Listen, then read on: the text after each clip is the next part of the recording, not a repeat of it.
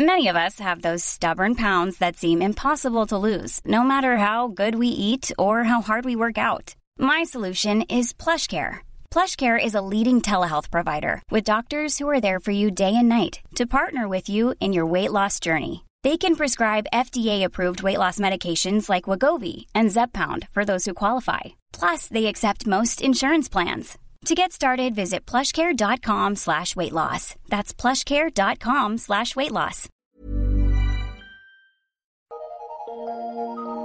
Eu sou Mário Persona e essas são as respostas que eu dei aos que me perguntaram sobre a Bíblia. Você escreveu perguntando se Noé teria realmente se embriagado.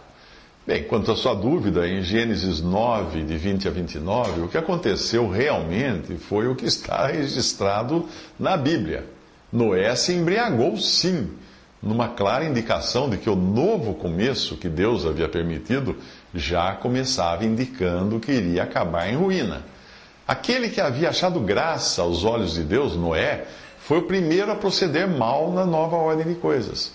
Deus provou o homem de diversas maneiras na antiguidade. No Éden, com o homem estando ainda na sua inocência, ele caiu. Deus provou o homem então na consciência, no conhecimento do bem e do mal que o homem adquiriu com a queda. Novo fracasso. Já você vai encontrar esse novo fracasso no assassinato de Abel. E é necessário você destruir tudo e provar o homem de nova maneira. E é o que foi feito com Noé. Quando Deus destruiu toda a terra, toda a humanidade, preservou uma família, preservou aquele homem que achou graça aos olhos de Deus, e agora é dado a ele, a Noé, o governo sobre a terra. Quem derramasse o sangue do homem, pelo homem o seu sangue seria derramado.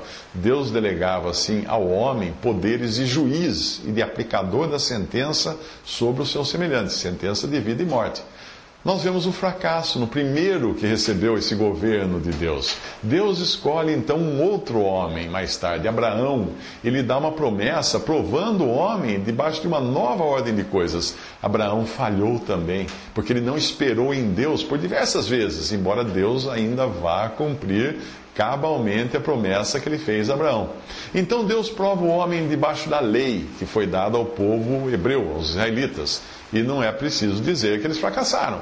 Ficava evidente a incapacidade do homem de andar segundo a vontade de Deus. O que fazer então? Deus entrou em cena, fazendo-se homem, o Filho de Deus se fez homem na pessoa de nosso Senhor Jesus Cristo, tomou o nosso lugar na condenação morreu ali, ressuscitou, criou assim um novo homem, agora feito conforme a justiça e com uma nova vida em si mesmo. Quando uma criança pequena insiste em carregar uma mala que nós sabemos ser demais para ela, muito pesada para ela, qual a melhor maneira de provar isso a ela? Deixando ela experimentar carregar, não é?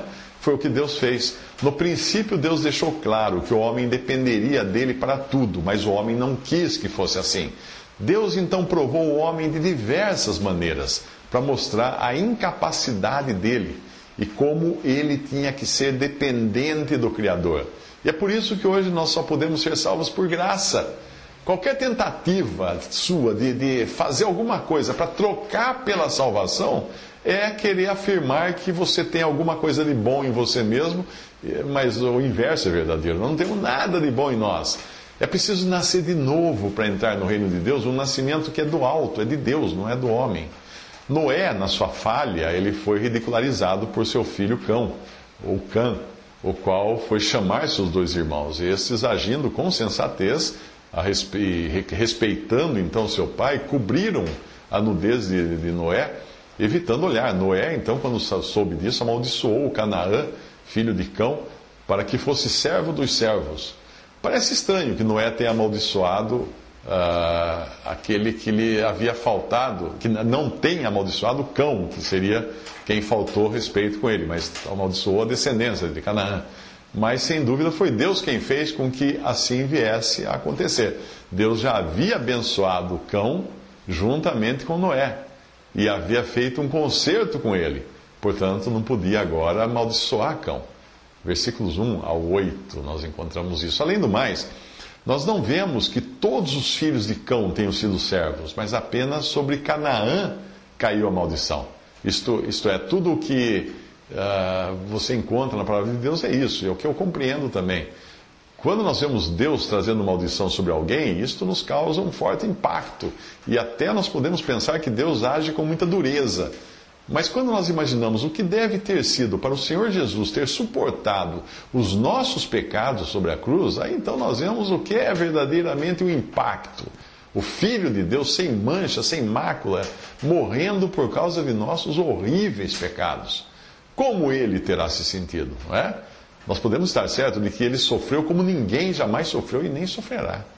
Nós nos sentimos mal quando uma pessoa com as mãos visivelmente imundas nos toca. Imagine o Senhor sendo carregado sobre o seu corpo santo com todos os nossos pecados e todas as nossas imundícies.